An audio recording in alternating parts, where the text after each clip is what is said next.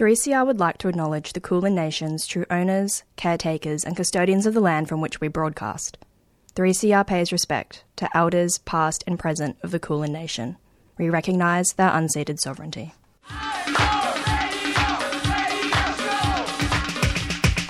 This is 3CR Breakfast. Oh yeah. Alternative news, analysis, and current affairs. Monday to Friday, 7am till 8.30am. Only double. Clap your hands.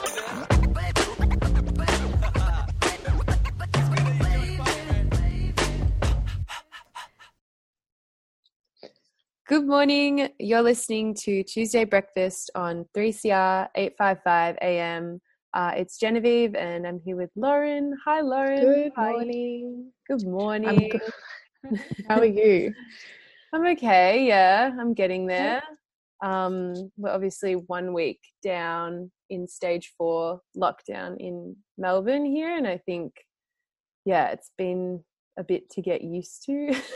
I guess Mm, everyone, yeah. everyone's getting there. I saw a lot of. I mean, it's been some nice days. There's heaps of people walking and doing their thing, but I think, yeah, it's kind Yeah. of just, yeah, grinding. Everyone. It's so weird. The photos of the city at night are just like yeah, unbelievable. I can't believe it's shut down completely. Yeah, yeah, the curfew as well. I think like the Mm. it's gonna sound so like the smallest thing I could like pick at from stage four is like, I mean, getting late minute, last minute food or like even little things like that that like I never think about at all, and like suddenly I'm like, oh, it's like seven thirty, and like I don't have anything in the fridge. like Uber Eats even like doesn't do anything beyond like 7.30 or something yeah but yeah small that's the smallest thing No, but it's stuff like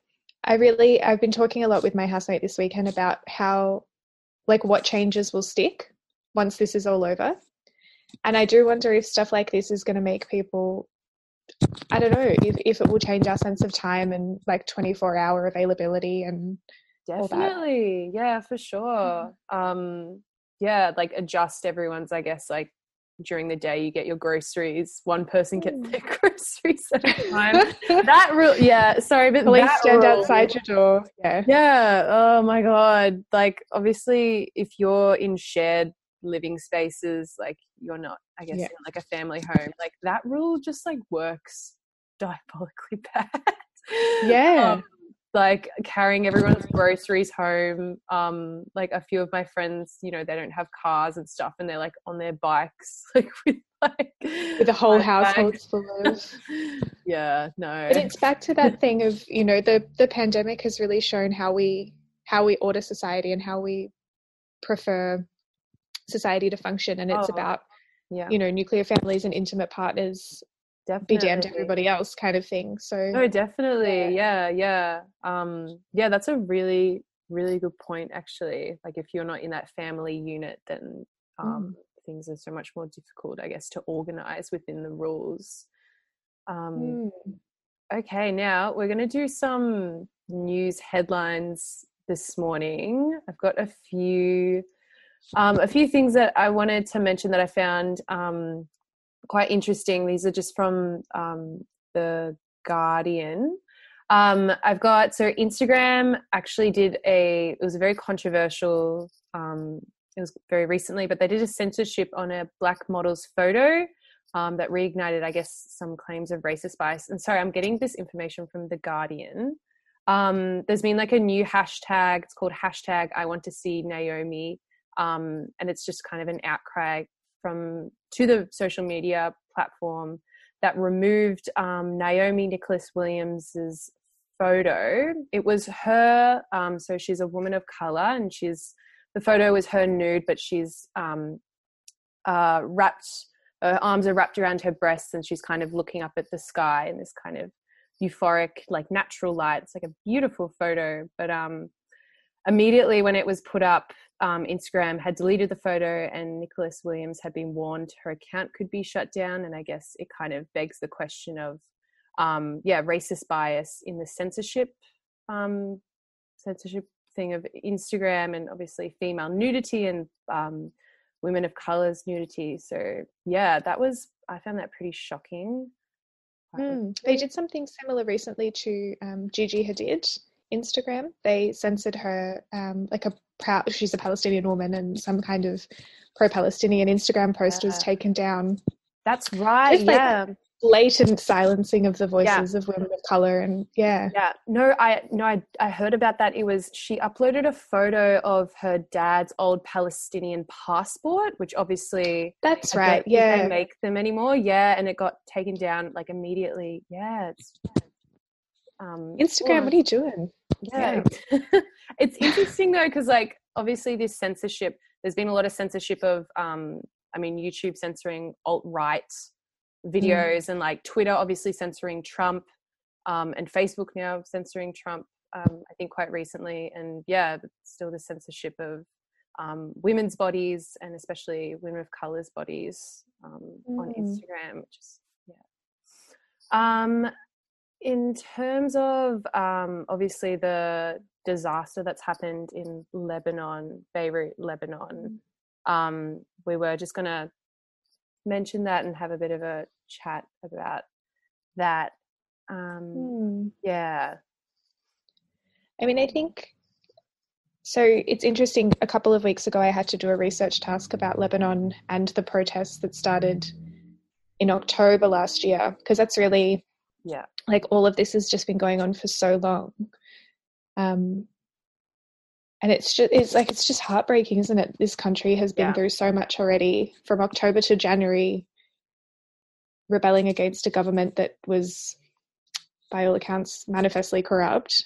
Yeah. Finally, get a new government in January, then just economic collapse, and now this awful explosion that Yeah. appears to have been. And I, I mean, I think it, there's still investigations ongoing, but it appears to have been through some kind of negligence yeah, yeah, and cost cutting measures. yeah. Um, and the protests are just, I just pulled this up because I thought it was a nice, succinct kind of, as of today, the um, AAP are reporting that protesters have taken over the Lebanese foreign ministry in Beirut, Mm. stormed the Ministry of Economics, stormed the Association of Banks in Lebanon, and have taken over the en- energy ministry Oh my god. in response to this perceived corruption and inaction of the government. Um, Yeah, because they've just taken everything from people. yeah, yeah, yeah. Um, I was reading actually that the president, um, I yeah, had still hadn't ruled out. He kind of been advocating that, like, oh, it might have been a missile strike. Like, we're not ruling that out at the moment when it's quite Yeah. obviously, um, yeah. Well, it was sitting there for like seven years or some, like, quite a long time. This load of, I'm going to get the scientific name wrong, something nitrate. um, but yeah, absolutely devastating, devastating. Um, yeah, I think there's a few um a few sorry, I interrupted you. no, no, you go, please. I was just gonna say there seems to be a lot of um organizers in Melbourne channeling to get material aid.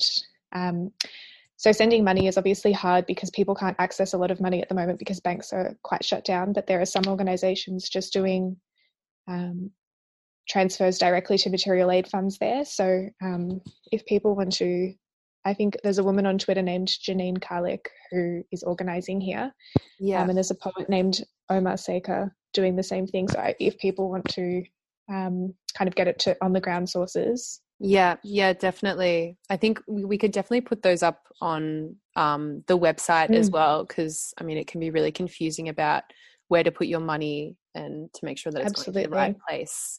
Yeah. Um, all right. Now we might um, let you guys know about what's actually coming up Oh, in yeah. the show. um, I was just doing alternative news this week and I actually decided to focus on um, Hungary. I know that, um, Mm. yeah, I know um, Hungary is kind of in and out of the news a little bit, but I think there's been a lot of talk um, in the media about obviously authoritarian style countries and the coronavirus pandemic and kind of what's been going on with a seizure of power, and especially in Hungary, um, President Viktor Orban has um, in early March uh, got the power to rule by decree, and although that was um, had recently been repealed, um, the laws implemented in that time. So uh, heaps of attacks on non-governmental organizations, heaps of attacks on um, the media, especially one of the most popular um, media branches recently called Index. They fired their head editor in chief, and about half the staff um, left. Um, and also uh, attacks on the LGBTQI community, where it's been made illegal to change your gender after your birth. And that's been a new law. So That's kind of just- terrible. yeah, it's really scary. And the European Union, um, actually, I was reading also, the European Union is very reluctant to step in um, with authoritarian countries, especially in the EU, so Poland and Hungary. Um, they actually gave them more financial aid with coronavirus than Italy and Spain. And it's kind of like a lot of people have looked at that as like trying to keep the peace in a way. So there's no uh, reason for disruption within the country but yeah it's Oh yeah it's a bit of a disaster it's a bit of a disaster but i yeah i'm just going to be talking through i guess the history also some stuff about um, immigration laws that they've implemented there but yeah a little bit Oh, of I'm so excited to listen. yeah yeah it's pretty um pretty interesting and pretty scary but really important um Mm. to get out there. But uh, Lauren, you have an interview. Who did you interview? Oh, I did. I spoke with um, Julia Kretzenbacher, who is the Vice President of Liberty Victoria, which is Australia's oldest civil liberties um, advocacy organisation. And I just kind of wanted a bit of clarity um, and a bit of an update about this state of disaster, state of emergency. Um, I think there's just been so much information in Victoria over the last few days. So she just talked me through um, what the situation is with fines, what policing powers are at the moment, all that sort of thing. So Yeah, also very terrifying in a little bit of a different way, but yeah, um, yeah. yeah. No, that some would people be draw some parallels. yeah. No, that would be great. I think there has been a little bit of confusion about the rules. They've put it in great detail in some um, areas, but Mm. not in others. Um, yeah, Well, and just this idea that they can, um, you know, that a single person can overrule the premier and suspend a law is like it, it just is mind blowing. So yeah. anyway, it was an interesting chat. Yeah no i'll be very interested in listening to that. Um all right well without further ado we might um, get on with it. Um Awesome. all right uh yeah we hope you enjoy the show and thanks lauren. Thanks for chatting. It was really lovely. Thanks, Genevieve.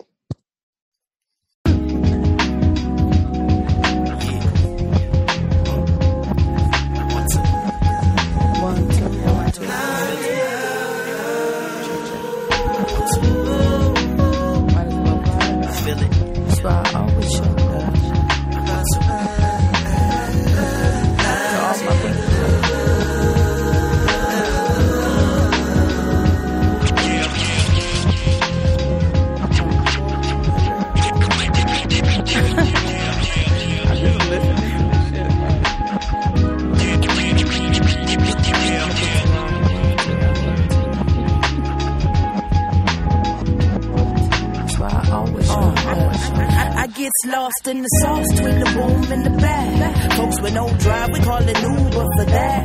Boomerang flavor, so I keep on coming back. I keep on coming back. I keep on coming back. People claiming hoods that they don't even know. Suck your stomach in, peep popping then pose. The gram got hoes acting like they centerfolds. I don't play that, my nigga. Just take my flick and go.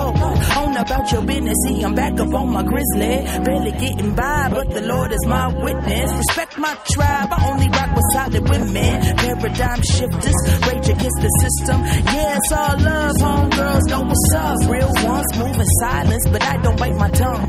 It's estrogen in mine, it got me caring too much. I rearranged a few things, it got my feng shui up. Front room with my cousin, thinking a master plus. Hold the world for ransom, better give me what you got. I ain't got time to be playing with y'all. Please remove the mask, say the shit for Mardi Gras. FaceTime it with my boo thing. Why he gone? Conversation won't keep the John up in his drawers. The realization that we all must come to is you gotta let people do what they gon' do. So I'ma show love.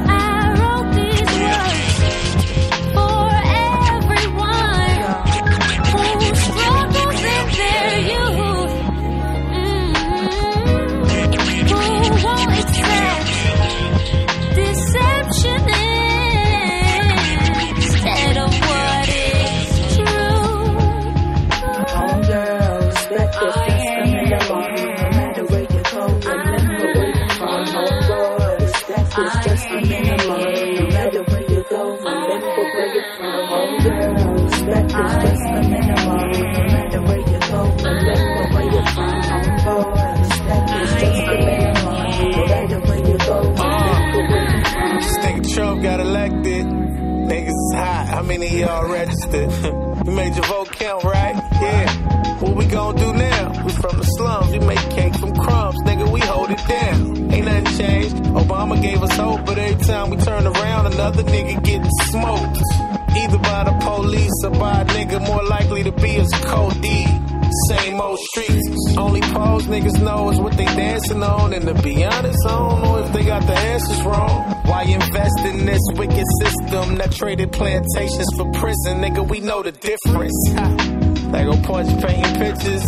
I'm Sharif and Menace sitting on the freezer trying to keep niggas from destroying their liver, but they ain't listening either.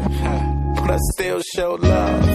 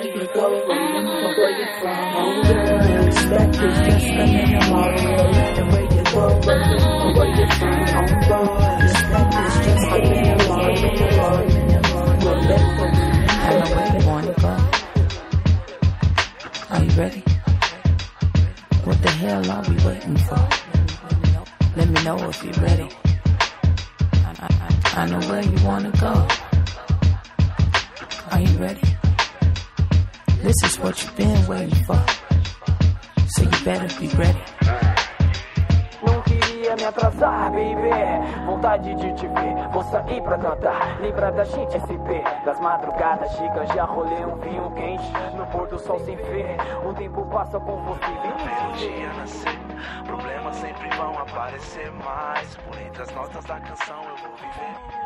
Por entre as notas da canção eu vou viver. CN for life. That was a song titled Say Paulo by Il Camille and featuring Punch and Rose Gold.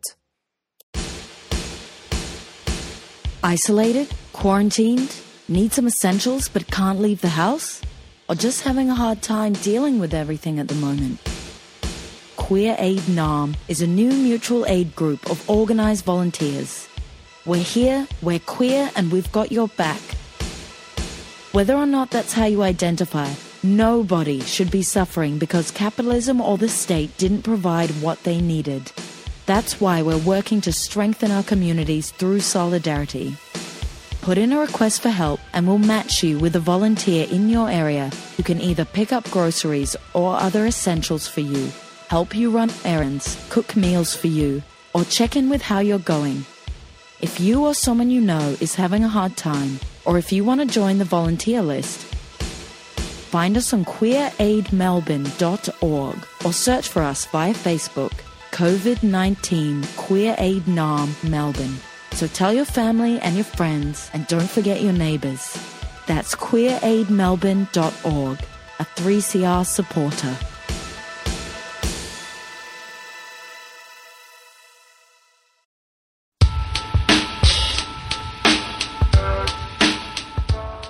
Good morning. You're listening to 3CR on 855 AM, and this is Genevieve on Tuesday Breakfast. This is alternative news, and today I'm going to focus on a country that's slid a little bit under the radar in recent news, and that is Hungary.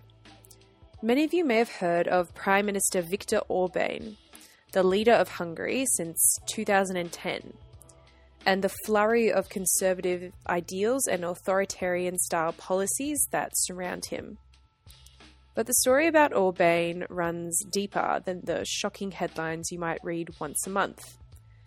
His political power during COVID 19 is one of many examples, especially in Eastern Europe, that is aimed to capitalize on power and refine conservative policies as its citizens are at their most vulnerable. We'll be running through how Orban and his political party Fidesz have become so successful politically and what impact this is having on Europe and the world. Alright, so on June 18th of this year, German Chancellor Angela Merkel addressed to the German parliament her concern that authoritarian leaders had used COVID 19 to, and this is in her words, harm people's dignity and undermine people's human rights. This is something we need to stand up against. This is most likely directed at leaders like Viktor Orban, who, for the last 10 years of his power, have worked to criminalise those who oppose any policies or ideals implemented, weaken Hungary's judiciary, and strengthen its control over the media. That fact that Orban has also claimed leadership for so long can make you question the legitimacy of the public elections as well. So we'll start at the beginning, where the main reason Orban's party claimed leadership way back in 2010 was due to anti government protests. These protests were started because a video of the newly successful Prime Minister at the time, Ferenc Gyurcsány, was leaked. Uh, the video depicted a private speech where he confessed that his Hungarian Socialist Party had lied to win the 2006 election and had done nothing worth mentioning in the previous four years of governing. The Socialist Party had growing dissatisfaction with the public due to the plague of corruption scandals and deepened by the global financial crisis that was happening around that time. The socialist government also imposed harsh austerity measures in an attempt to rein in its ballooning budget deficits even before the global crisis anti government protests erupted and it seriously damaged support for left wing parties. Steel barriers were even erected around Parliament to protect it from tens of thousands of protesters. Consequently, in 2010, Viktor Orban's National Conservative Party, Fidesz, won by a landslide majority. Just a year later, in 2011, Orban and Fidesz party orchestrated a new constitution, and this was the first to be adopted within a democratic framework and following free election, because the last one was adopted under communist control. Uh, this immediately came with criticism.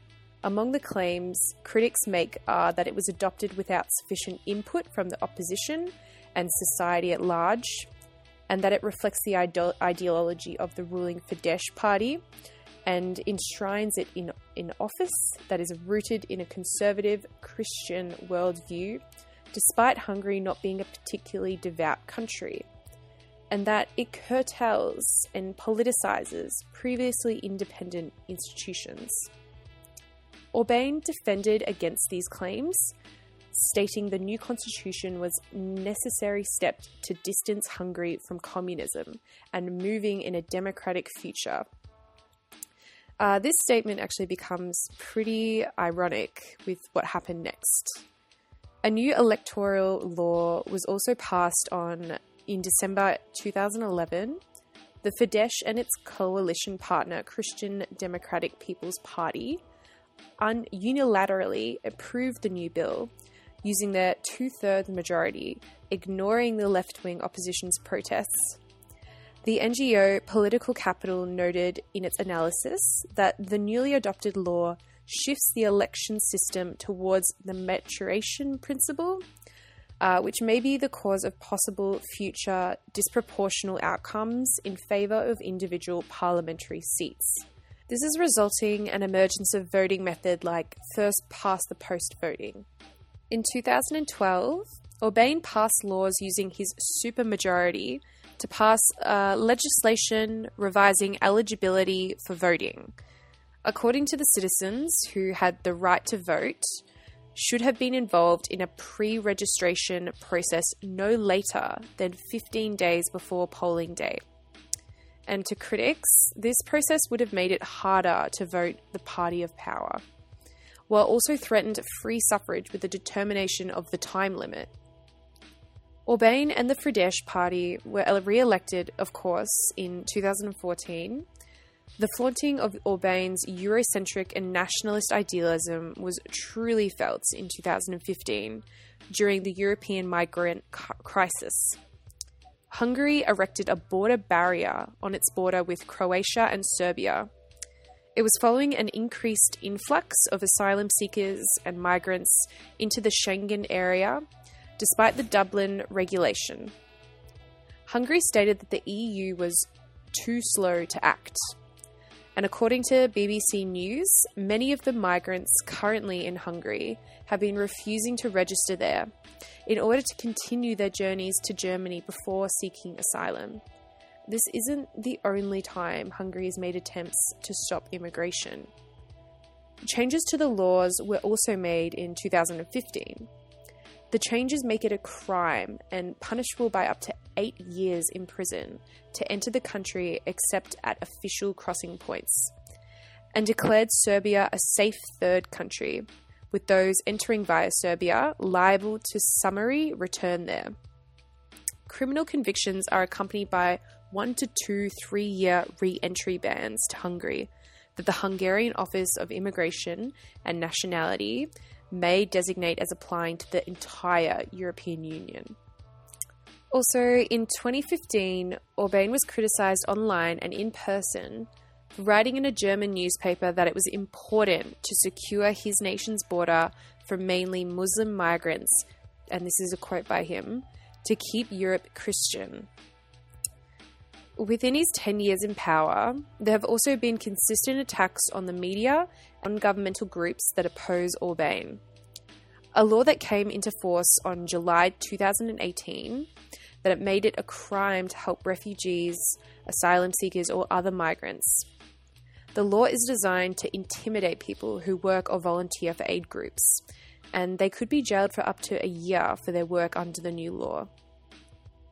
According to the Human Rights Watch website, another law in 2018 criminalizes a wide range of legitimate activities that are essential to expose and hopefully moderate the suffering caused by the government's policies and practices on refugees and migrants, from violence at borders to lengthy detention in container camps.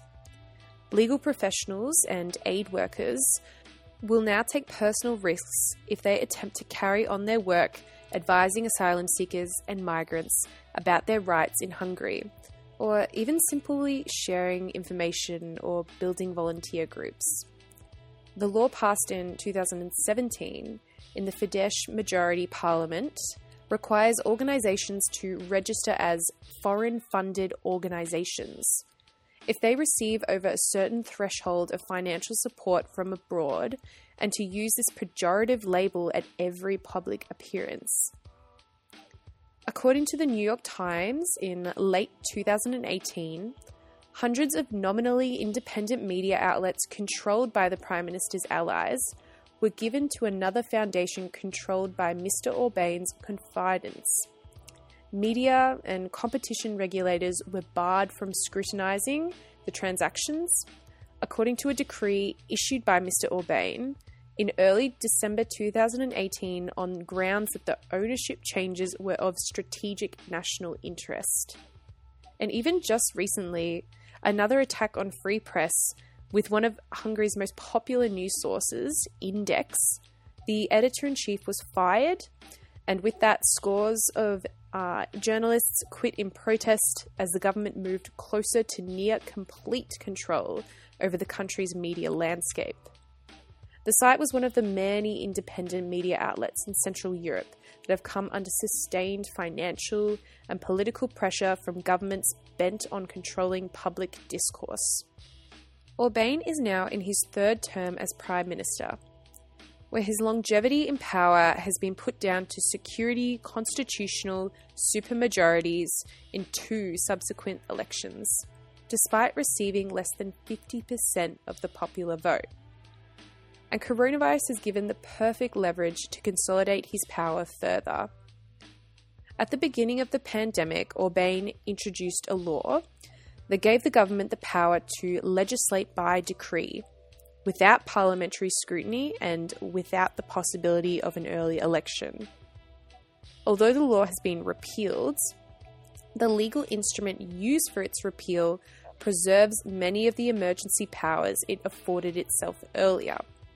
So, under the new bill that has superseded the legislation from March, on the advice of Hungary's chief medical officer, the government can declare a state of emer- med- medical emergency and therefore curtail freedom of movement and assembly for six months. The emergency would be renewable indefinitely, according to legal analysis by the Hungary Helsinki Committee.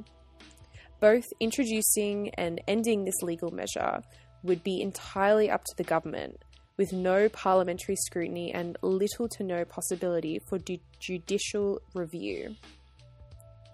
The pandemic also created two new categories of crimes in Hungary. Interfering with the quarantine could actually lead to a prison sentence of up to three years, or even five years if per- perpetrated by a group, or eight if anyone died as a result. The second one is to claim or spread a falsehood or claim or spread a distorted truth in relation to the emergency in a way that is suitable for alarming or agitating a large group of people, which is also uh, punishable by up to three years of imprisonment.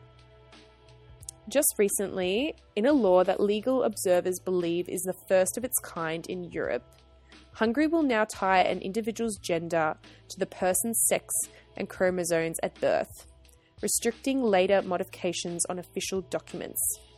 So, this is pretty much uh, a blatant attack on the transgender community in Hungary, meaning that you will not be able to change your gender after you're born.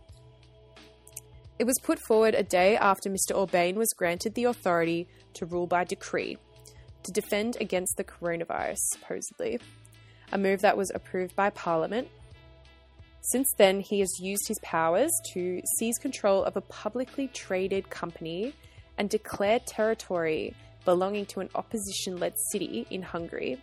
He labelled it a special economic zone, which has stripped the city of a significant portion of its tax base.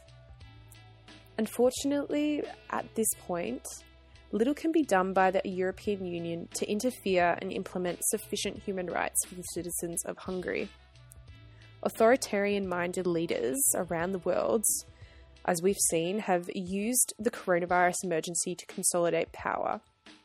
And in a hasty effort to show that it was doing something to help during the virus crisis, the European Union repurposed 37 billion euros in structural aid funds designed to help newer and poorer members for the virus aid. So the result was that Hungary and Poland, and Poland is also known to have an up and coming, already implemented authoritarian leader, uh, each got considerably more money than virus ravaged Italy or Spain. So rather than punish two governments that have challenged the democratic values at the heart of the European project, the warped allocation of the money with little oversight or requirement to respect the rule of law looked more like a reward. And it raised fresh questions about the European Union's reluctance to criticise two governments that continue to flout the European standards of democracy and rule of law. Hungary is just one of many countries that have flexed their authoritarian abilities during the pandemic, and also one of many, especially in Eastern Europe.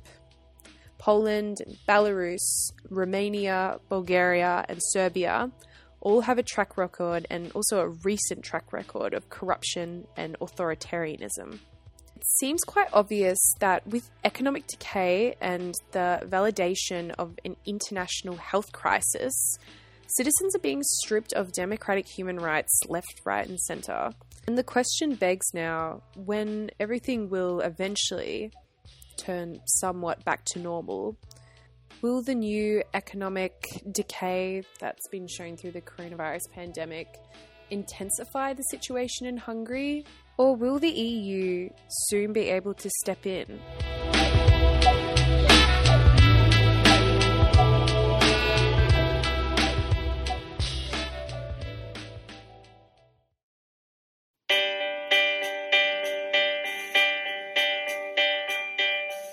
Everybody. Sarah Carroll here. You might remember me from some of the shows I used to do on 3CR, like uh, Vinyl and Shellac and Gasp, and of course, Hot Damn Tamale, which I presented alongside Werner Martin for many years. Uh, I came into 3CR as a very young person uh, and learned a lot about not only radio and broadcasting, but also the amazing diversity and uh, richness of the community that we're operating in. And I'd like to say to all of you, and I hope that you're all staying connected as you always have done through this wonderful radio station, that I hope that you're finding some comfort from uh, your association with 3CR from the shows that you listen to, the music that's played, and also the up to date and incredibly accurate and well researched information that you receive. God bless you all, or whoever bless you all, and uh, take care. Brown skin girl, your skin just like pearls. The best thing in the world. Never trade you for anybody else. in a brown skin girl, your skin just like pearls. The best thing in the world. I never trade you for anybody else singing. Says she really grew up poor like me. Don't believe in nothing but the Almighty. Just a little jeans and a pure whitey. She never dream forever be nobody wifey. Yeah. She well, I mean a pretty but your heart is a miss. Play you like a villain cause she caught in a way. Tonight, yeah, yeah, I am walking away. Nine to five, mine and I grind, yeah, yeah. Tonight I might fall in love. Depending on how you hold me. I'm glad that I'm calming down. Can't let no one come control me. Keep dancing and call it love. She fights it by falling slowly. If ever you are in doubt, remember what mama told me. Brown skin girl, your skin just like pearls. Your back against the world. I never trade you for anybody else. A brown skin girl. that skin just like pearls. The best thing in all the world. I never trade you for anybody else. Pose like a trophy when Naomi's walking. She need an Oscar for that pretty dark skin. Pretty like Lupita when the camera's closing. Drip broke the levee when my Kelly's rolling. I think tonight she might braid her braids. Melanin too dark to throw her shade. She minds her business and winds her waist. Go like 24K. Okay. Tonight I might fall in love, depending on how you hold me. I'm glad that I'm calming down. Can't let no one come control me. Keep dancing and call it love. She fighting but falling slowly. If ever you are in doubt, remember what mama told me. Brown skin girl, your skin just like pearls. Your back against the world. I never tried you for anybody else. A brown skin girl. Skin just like pearls. The best thing about the world. I never tried you for anybody else. Oh, have you looked in the mirror lately? Wish you could trade eyes with me. Cause there's complexities in complexion. But your skin is glow like diamonds. Dig me like the earth you be giving back. To everything alive, baby, know your worth. I love everything about you from your nappy curls to every single curve, your body natural. Same skin that was broken, me the same skin taking over. Most things out of focus view, but when you're in the room, they notice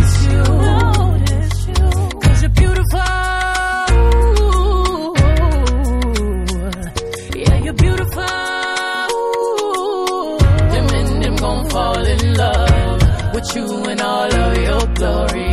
Your skin is not only dark, it shines and it tells your story. Keep dancing, they can't control you. They watch and they all adore.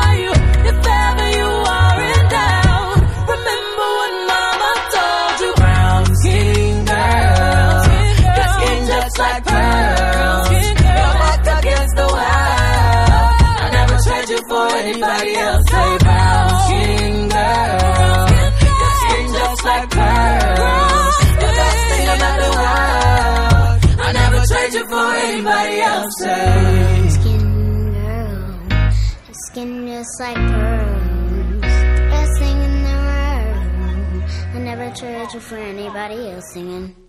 That was a song by Beyonce and it was titled Brown Skin Girl and it's a song on her newly released album called The Lion King The Gift. Cool. All right. So you are on 3CR Tuesday Breakfast, and we're here with Julia Kretzenbacher, who is the Vice President of Liberty Victoria. Thank you for joining us, Julia. Thank you. Nice to be here. So, COVID 19, stage four, brutal lockdown. Um, Liberty Victoria has had a lot to say. Um, and I think it's really important that we get Liberty's perspective out to as many people as possible. So, I wanted to start today with um, the issue of fines. Uh, the Victorian government has confirmed in the last couple of weeks that they'll be enforcing the COVID 19 directions with a number of different fines. And obviously, Liberty has um, expressed that they're very concerned about this. Can you talk us through which fines um, you're taking issue with and why? Um, I think generally we're not in favour of having criminal sanctions um, to deal with a public health issue.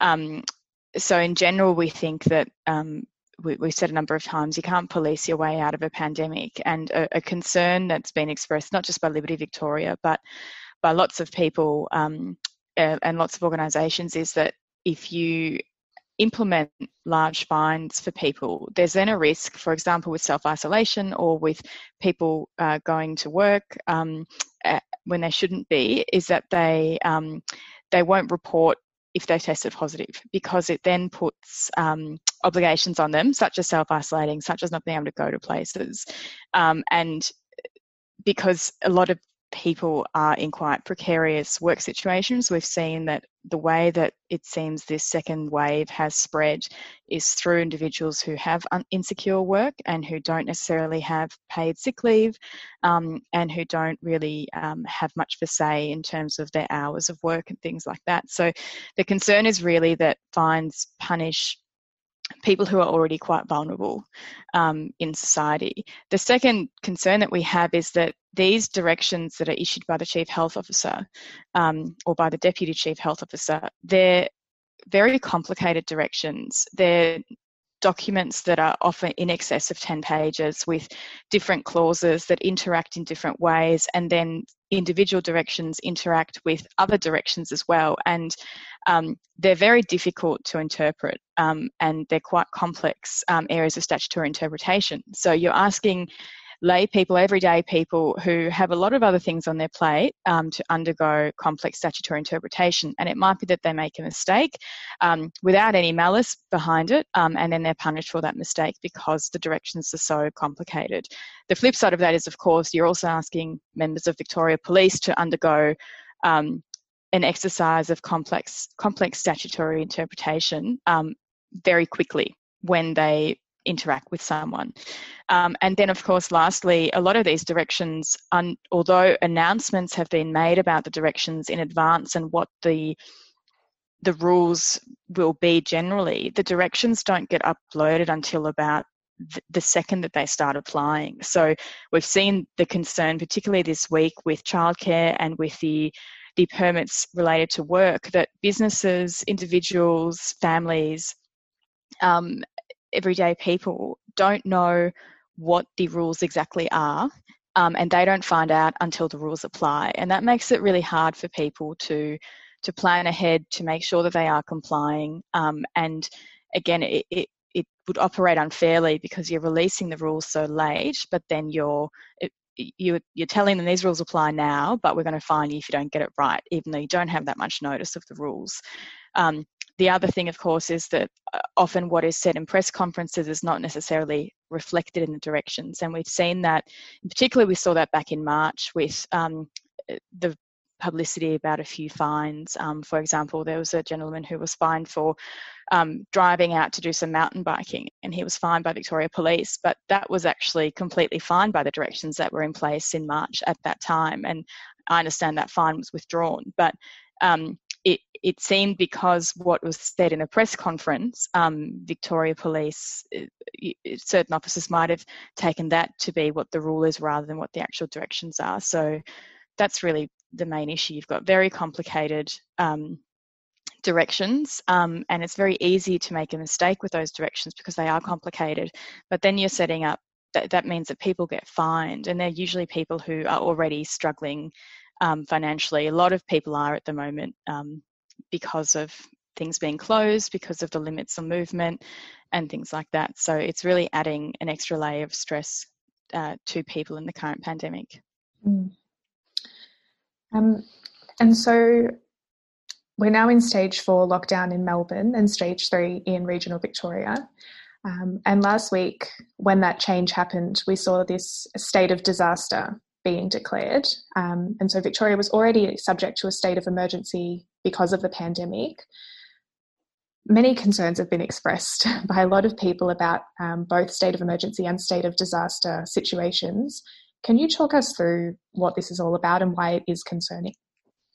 Um, well, a state of disaster means that the it, that the um, the minister and I, I, think it's the police minister can direct that certain statutes um, don't apply in particular situations. So even though you have particular statutes uh, or um, or laws um, in place that have been passed by Parliament, um, the declaration of a state of disaster means that if it's considered necessary by the relevant person, um, those laws can be suspended um, for some time. That's obviously concerning in a number of ways, and something that was mentioned, for example, was that police might be able to come into houses without uh, warrants um, or things like that to ensure compliance. And of course, that that's quite that that is a bit concerning uh, in terms of people's rights to privacy and and the, and the integrity of their property.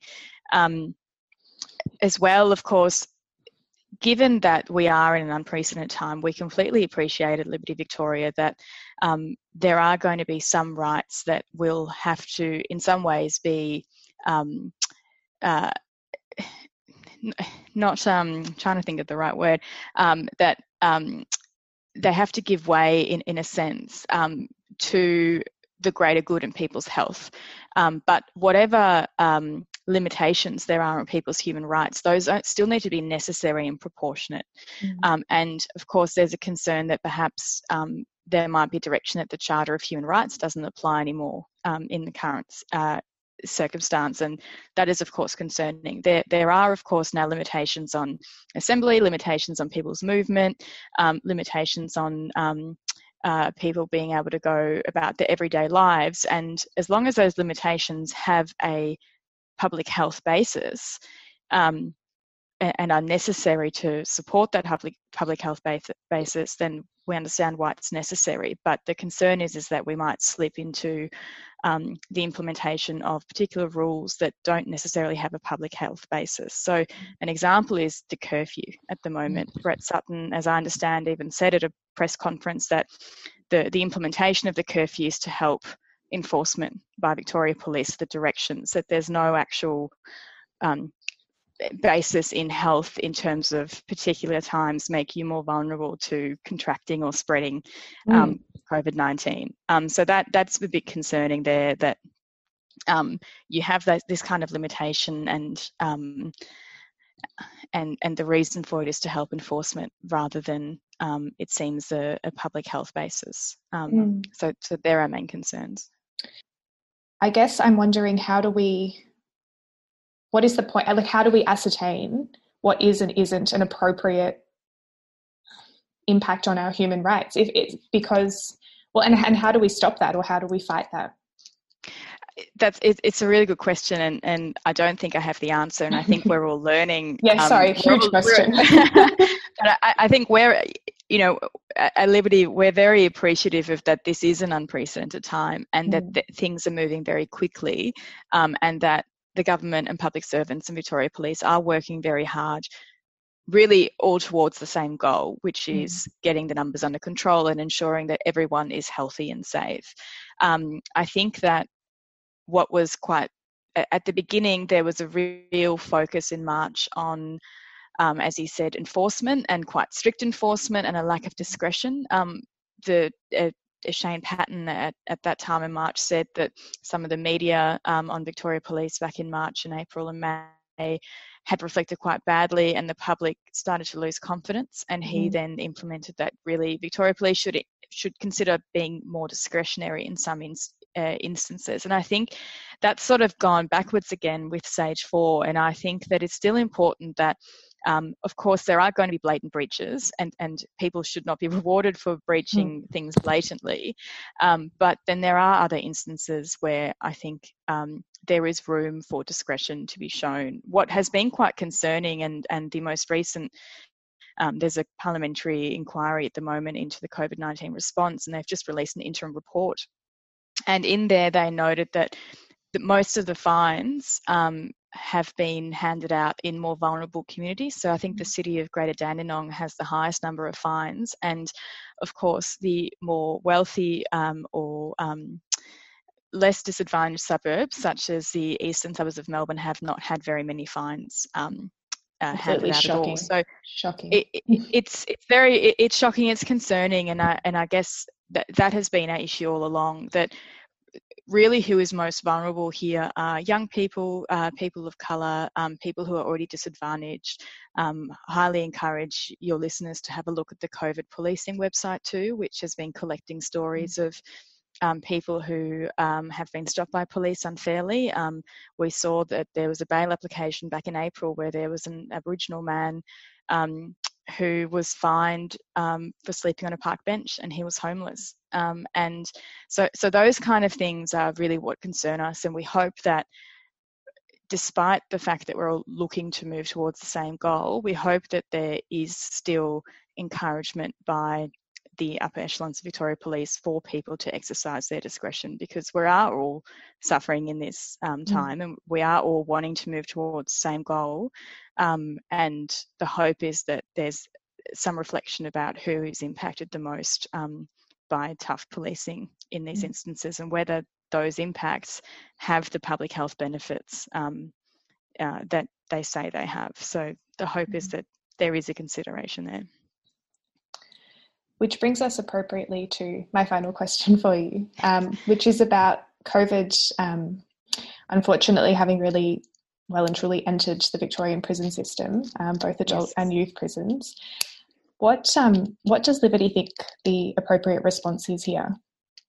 Well, Liberty's view is is that for people who have um, who are vulnerable, who might have comorbidities, um, who have disabilities, um, vulnerable children, vulnerable uh, women, vulnerable um, uh, people of colour or Aboriginal people, that those um, who ha- who are able to be released, um, who may be serving non-violent offences or might be very close to the end of their uh, sentence, if they are sentenced, should be released. Um, for those who are on remand, we hope that um, as many bail applications as possible can be brought on and that supports can be put in place to help people uh, being granted bail because um, as we've seen overseas in the US and the UK, once COVID-19 comes into prisons, it spreads very, very quickly. Um, and we do have a lot of vulnerable people in custody. Um, there's been a decrease recently in the numbers of prisoners because um, there are more bail applications and more people, well, maybe not more bail applications, but more people being granted bail and possibly also um, people being sentenced to more community based sentences because of the impact that COVID 19 has on prisons, uh, prisoners. Um, and really, we we do need to release those who we are able to release who are close to finishing their sentences and who are vulnerable. Um, we have real concerns about COVID 19 spreading widely in prisons and um, the impact that that will have on quite vulnerable people. Mm. It's an interesting um, an interesting thing to watch change as well. It sort of gives us maybe a roadmap for the future once the pandemic is over. Maybe prison is not always the answer. yes, I, I think that there are a lot of lessons that we can all learn out of this, and, and hopefully we do learn uh, and and change things rather than continue on the path um, Mm. when it comes to over overcriminalisation and um, using prisons as the only answer. Um, there are other ways of, of dealing with what are quite complex criminal problems. Absolutely. Thank you so much for joining us, Julia. It was a pleasure to talk to you. Thank you. The Queen Victoria Women's Centre is calling all craftivists to join us and make a fuss. Make a Fuss is a crowdsourced craftivist project looking for submissions on the theme of women's silence. If you've experienced a time when you didn't want to make a fuss, why not get crafting and make some noise? For more information, go to qvwc.org.au and click on Make a Fuss. Submissions close August 19th. Queen Victoria Women's Centre is a 3CR supporter.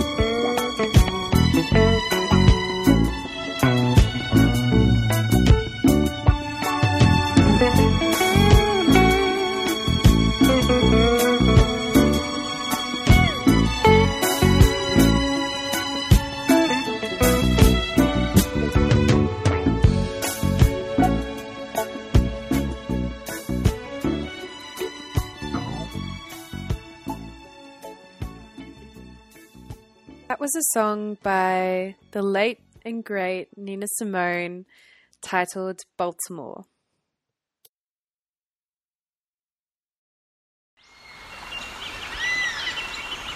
Goongerah Environment Centre is a grassroots community organisation campaigning for East Gippsland's precious forests. For over 15 years, we've been using direct action, citizen science, and community engagement to stop the continued logging of precious native forests and threatened species habitat. After this summer's terrible bushfires, there's an even greater urgency to protect what remains, and the Victorian Government haven't ruled out plans to log the small fragments of unburnt forests and so called salvage log in burnt areas. It's now so important that forests and wildlife are protected so they can recover. Head to gecko.org.au to keep updated with the latest news and to get involved. Gecko acknowledges the logging is happening on the stolen lands of the Gunaikurnai and Bidwell and Monaro people and that sovereignty was never ceded. A 3CR supporter. You're listening to Tuesday Breakfast on 3CR, that's 855 AM. Now we're going to hear from um, some audio that was taken from a 3CR show called In Your Face. And um, the presenter, Benedict, uh, interviews Justine Dalla Riva, who's the CEO of the Victorian Pride Centre. And in the interview, uh, they discuss the centre's community vision. Well, Justine Dalla Riva is the first CEO of the Victorian Pride Centre, which is currently under construction and Justine begins our interview by describing the journey that she's been on that led her to the role. Thanks, James. Um, wow. So, started uh, over two years ago. Um, I uh, was really fortunate to um, get the position of communications advisor. So, I have a long uh, history in the in the not for profit um, in the communications and marketing area. Uh, and I saw this amazing opportunity to, to work for the Victorian Pride Centre pop up, and I put my hand up and got the role. And so that first year of um, working for the Pride Centre, my role was to really try and articulate to the community what the Pride Centre was going to be, um, what it was going to mean for the LGBTIQ community uh, and how people could get on board. And so that was my first year. And then um, at the end of last year, uh, the board made the decision to um, create the acting CEO role. Um, and again, I put my hand up and said, I really want the opportunity uh, to lead this amazing uh, and unique project. And they um, you know, gave me the, the opportunity to show them my, my wares in terms of uh, the CEO role. And then just recently, I went through a um, competitive uh, process uh, to secure the, the permanent role as CEO. So uh, I'm really proud and, and kind of very feeling very humbled to, to be in the role and to to lead what I think is going to be a really uh, significant and iconic place um, not just for the LGBTIQ community, but I think um, for the broader community as well, because it's going to represent uh, a place where people feel valued and, and respected and welcomed. So that's you know kind of where um, uh, why I'm here and uh, and what I'm hoping to do. You mentioned what the centre will mean for the community beyond inclusion that you just hinted at. Uh, what else will it mean? Well, the, the vision for the centre has always been to be the most loved and well known and visited home for the LGBTIQ community. Uh, and I think, you know, as far as visions go, when you kind of unpack them and what do, you know, what does that actually mean? Um, I see a centre um, and an organisation that's going to empower individuals and communities to kind of fully engage in society by providing a place where people feel valued and respected and celebrated and safe. Um, and we're going to do that through things like facilitating access uh, to the services and the organisations that'll be in the in the Pride Centre that will be resident orgs. Um, through those services, sort of innovating and connecting with each other, um, creating access for smaller groups and you know emerging groups in the community where they can also um, come together and learn from each other and, you know, focus on different and important um, uh, issues for the community. Um, and most importantly, it's going to be a place of social connection. So I don't know uh, if many of your listeners listeners know about kind of the the way the centre is going to to be activated um, on the ground floor, for instance. Um, you know, the building will be open to the public. People will be able to walk in. Um, they'll be able to grab a coffee. They can view the gallery space, which we hope to utilise to um, champion, you know, queer artists. Um, and then at the back, there'll be a theaterette, for example, where again we'll want to champion queer performances. Um, but that theaterette at the back, which is a multi-purpose space, you know, it might be used during the day uh, for a Pilates class or uh, for a forum um, or a workshop debating, you know, issues of equality. So, so the centre itself will also be a great place for social connection.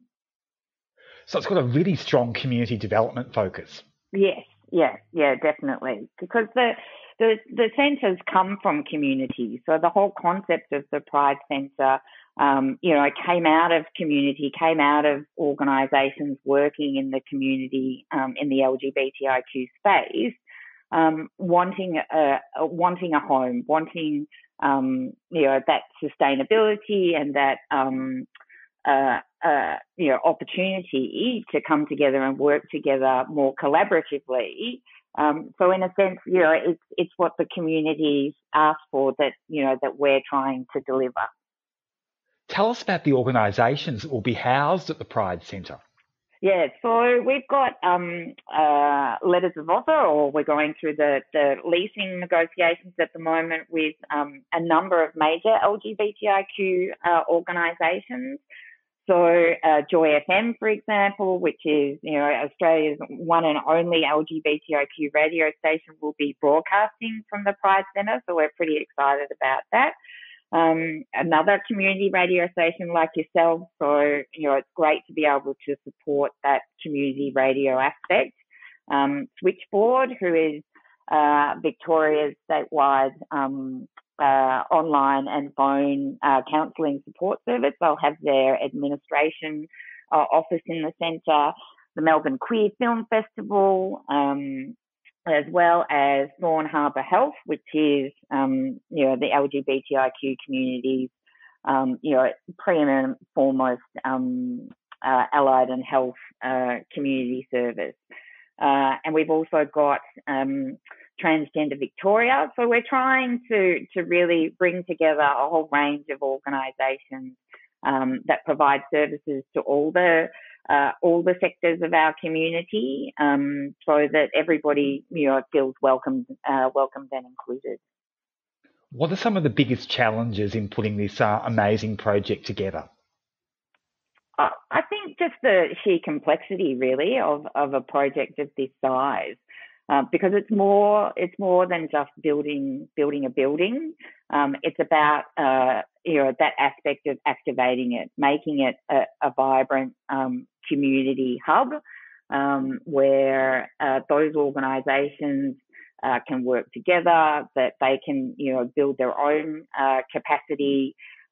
where we can provide, you know, new and innovative services. So I think I think it's you know it's just that there's there's a lot of layers to, to creating you know Australia's first Pride Centre.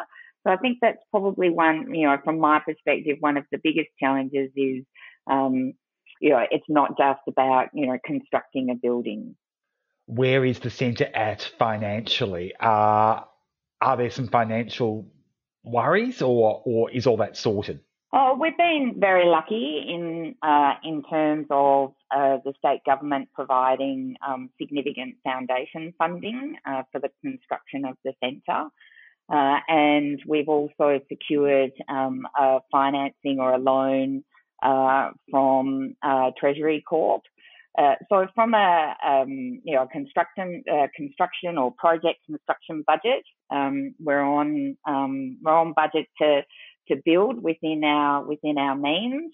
Um, we've had to do, you know, a bit of value management as any sort of construction um, project needs to do, and so, you know, at times we've, you know, gone to community, uh, you know, seeking their financial support. At the moment, we've got a thing on the website called the Pride Registry where people can buy, um, a, a, jug or a set of glasses for the kitchen on the on the first floor.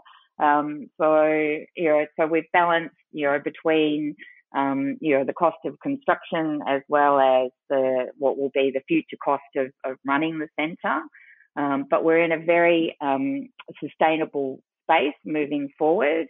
Uh, because we've been um, able to secure tenants such as Star Health who will take up the second floor of the Pride Centre. They're, they're a commercial tenant or what we, we sort of call a commercial tenant um, that will help uh, to um, subsidise to a certain extent the, the rents and the um, from our LGBTIQ community organisations. So um, that's been um, a really important part of the the vision of the centre is that long term financial sustainability. In terms of the centre's design, uh, what are some of the sustainability issues that have come up and how will you be managing them? Uh, in terms of uh, when you say sustainability, do you mean from an environmental perspective? Absolutely, yeah. Yeah, so part of our work with um, uh, the City of Port Phillip, so the City of Port Phillip um, provided, uh, well, um, through the EOI process, they provided um, uh, the land or they've gifted the land and, and part of our agreement with them, besides us, you know, running the Pride Centre as a Pride Centre for the next, you know, 20 odd years, um, was that we needed to create a green uh, travel plan.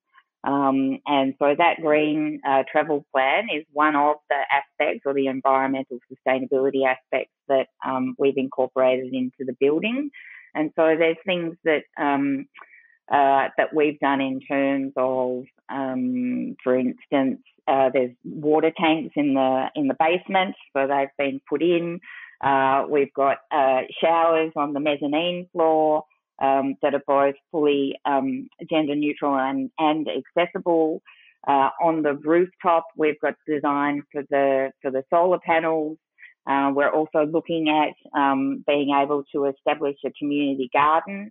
Uh, so there's a range, yeah, there's a range of things that that we've um, incorporated into the design, but also that we're hoping to incorporate into the way in which people interact with the building. And of course, the, the, the building uh, is in St Kilda. Uh, tell us about the process that led uh, Pride to decide on, on St Kilda being the location for the Pride Centre.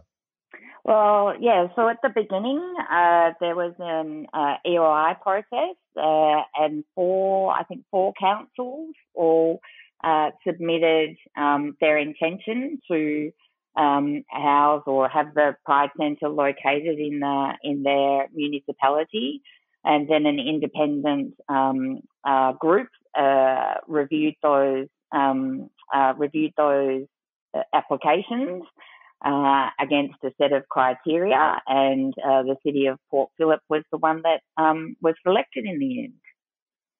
Fantastic. And, part, and, and I, will probably just add in part because also, um, you know, the, the St Kilda has, has a very long history of um, welcoming the LGBTIQ community and especially on, uh, on Fitzroy Street. Um, there's a number of, um, you know, places that the community uh, frequented and really the, the Pride Centre is actually built on um, Munro's restaurant, which was a place that the trans community used to used to um, meet uh, back in the 70s and 80s. Fantastic. Look, I take my hat off to you. It must be very difficult at time managing all of these uh, different stakeholder interests in the project, in the Pride Centre, especially among the tenants. Oh, look, the the the tenants, the the local community in St Kilda, um, everybody has been um, so positive and um, so excited about uh, the project and about um, the creation of a Pride Centre. So I think you know I've been and and the organisation more broadly have been really lucky to to have the the support and and the enthusiasm and um, the excitement of of you know organisations within the within the sector wanting to come in. um, and just the general community um, recognizing the value that uh, that they think the Pride Centre is going to bring um, uh, to them and, and to you know to Victoria more broadly. What are the impacts of Victoria's stage four coronavirus restrictions on the construction of the Pride Centre? Yeah, so at the moment, the team at Hanson Yuncken are going through uh, the restrictions and understanding um, where we, where our project sits. Uh, so they're doing a, a, piece of work at the moment to understand the different um, aspects of the restrictions and how that's going to um, have an impact on their program of works. So that, that piece of work's really important. There's a few things that, that need to be uh, clarified um, at the moment regarding those restrictions. So at the moment we're, you know, we're waiting for the team to do that critical, critical piece of work so that, you know, we'll be better able to, you know, communicate and understand the implications of the, of the stage four on, um, uh, on the schedule of works and on the opening. What are some of those areas that need clarification with the construction? Oh, so for instance, just how we're going to work with the subcontractors. So I don't know if you know, but on on construction sites, if um, uh, sub subcontractors are only to work on one particular site, and so that has an impact on on your program of works, and and that's conversations that the, the builders need to have with the subcontractors. So when can we expect the Pride Centre to open?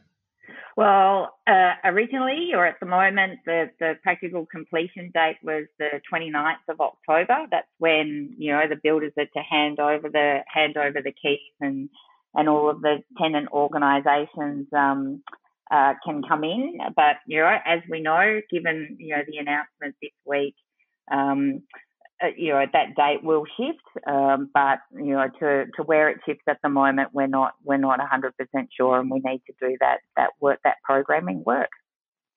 Justine Dalla Riva, thank you so much for talking to me today on 3CR, and congratulations on your new role as CEO of the Victorian Pride Centre.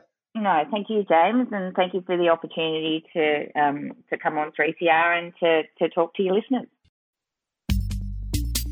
Fitzroy Legal Service has launched a free information and advice phone service for people who have been stopped, questioned, fined, or charged for breaching the new COVID 19 restrictions. Have you been fined or charged under the new laws? Or stopped and questioned by police for being outside? Call 0434 136 501. Weekdays between 9am and 5pm. That's 0434 136 501.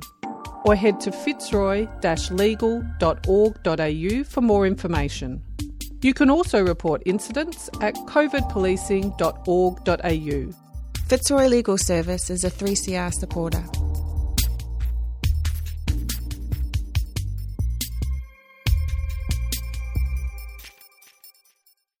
In light of the devastation that's happened in Lebanon just last week in terms of the explosion, we've decided to include um, some information about the history of Lebanon.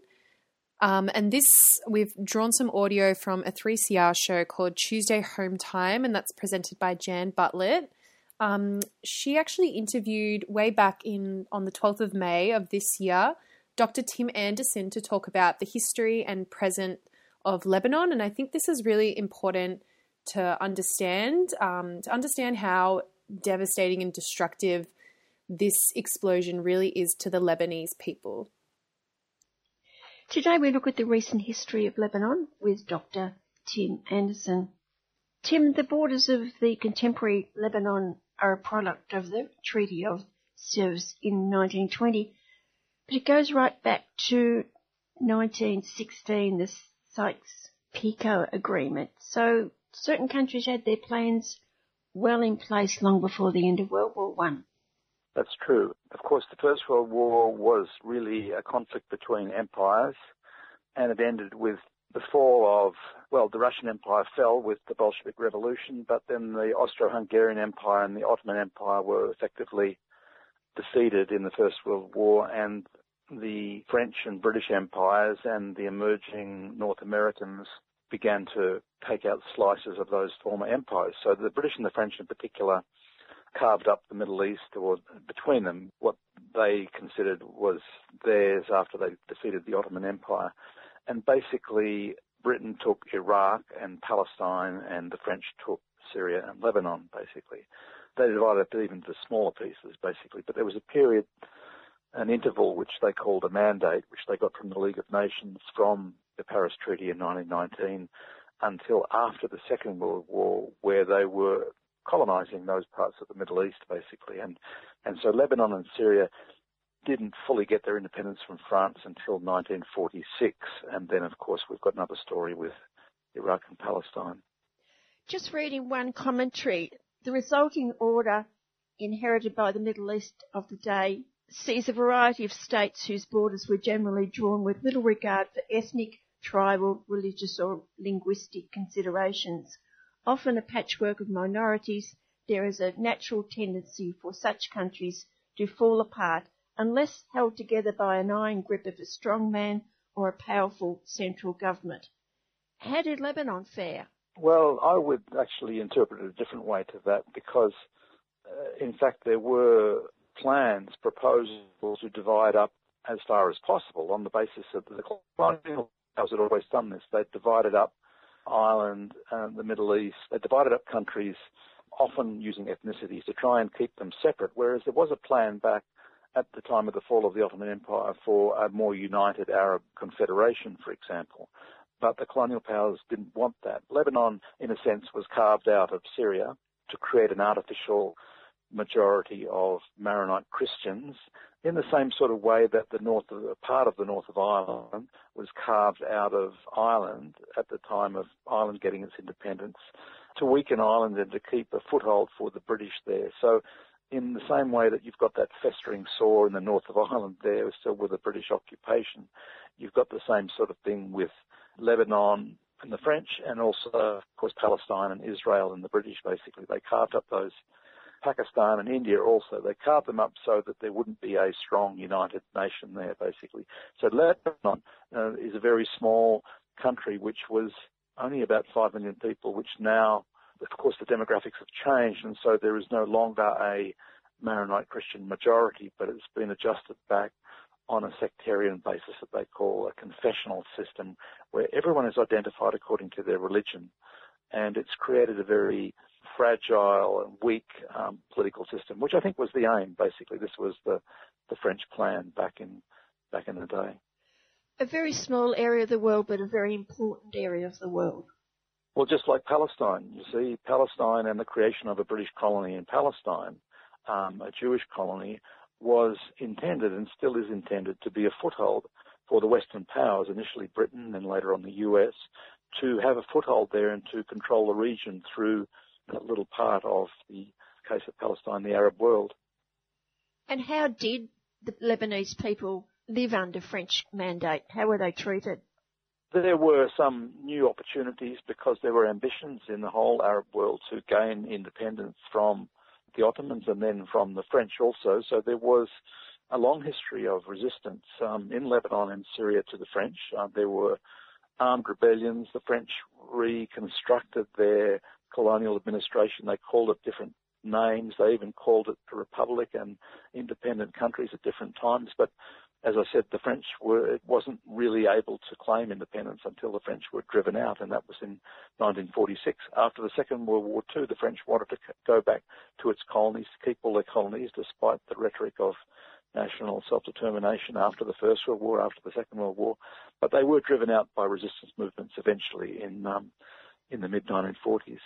Was it a bloody conflict over a number of years? Yes, it was. There, there was a thing called the Great Arab Revolt in the 1920s, led by Sultan Pasha al-Atrash in Syria, for example. There were a number of insurrections through that whole time. By the way, it's important to notice this is a general feature that the struggle against colonial rule was precisely what brought groups together. For example, it was the solidarity between uh, Druze nationalists and Arab uh, rebels in Syria that brought the Syrian group together. Syria is a very is a mixture of different um, large minorities and uh, it's become a pluralist state. It's always been a pluralist part of the world, but it became a pluralist state. It reinforced that commitment to pluralism through the struggle against the French.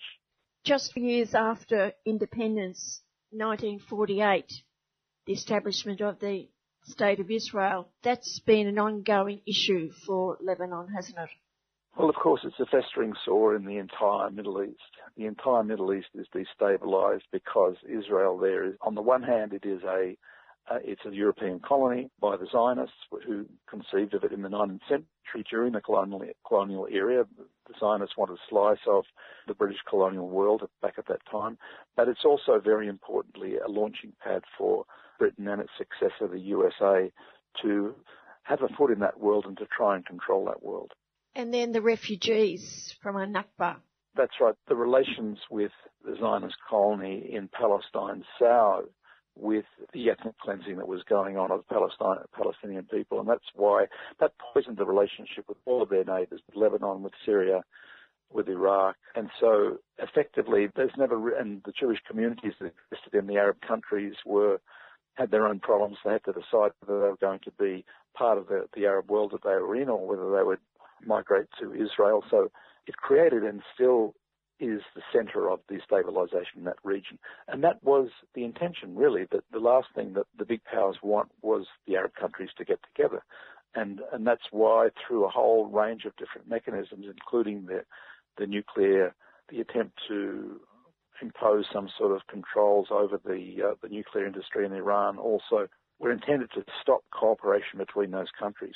The US occupation of a part of southern Syria at Al Tanf is precisely intended to stop close cooperation between Iran, Iraq, and Syria. That's been the preoccupation of the colony in Palestine and also the US to try and prevent a coordination and, and unity between the different forces in the Arab and Muslim world. How did Lebanon cope with the huge number of refugees coming from Palestine? Not very well in many respects. I mean, Lebanon itself is a country of emigres. You know, it's like Ireland in a way that there are more Lebanese outside Lebanon than inside Lebanon, but there were huge waves of refugees into Lebanon and really an ongoing problem because with the confessional nature of the Lebanese system, they aren't accommodated very well in Lebanon at all. They're deprived of rights because they aren't Lebanese citizens. And also the Arab countries don't want to totally assimilate Palestinians because it's seen as a way of them giving up their nationality, their Palestinian nationality.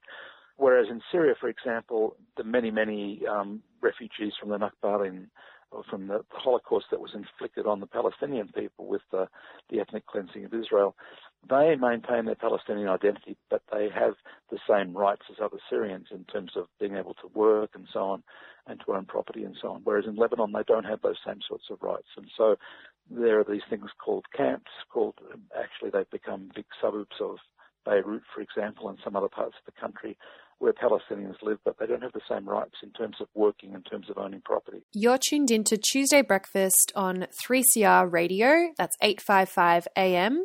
And right now we're hearing some audio that was recorded in May from Tuesday Home Time. And it's an interview with Dr. Tim Anderson. And it was about, it was before the explosion, but it was about the current climate and history of Lebanon. And just in this last little snippet, Tim talks about the effects of regional wars on the current climate. And I think it's really important to understand how the history of Lebanon has impacted how they'll recover and why it's so important, if you can, to donate and help out for the Lebanese community. Regional war that has been the root of undermining the Lebanese economy. And, and Lebanon now is in a terrible state. They're facing serious problems of hunger.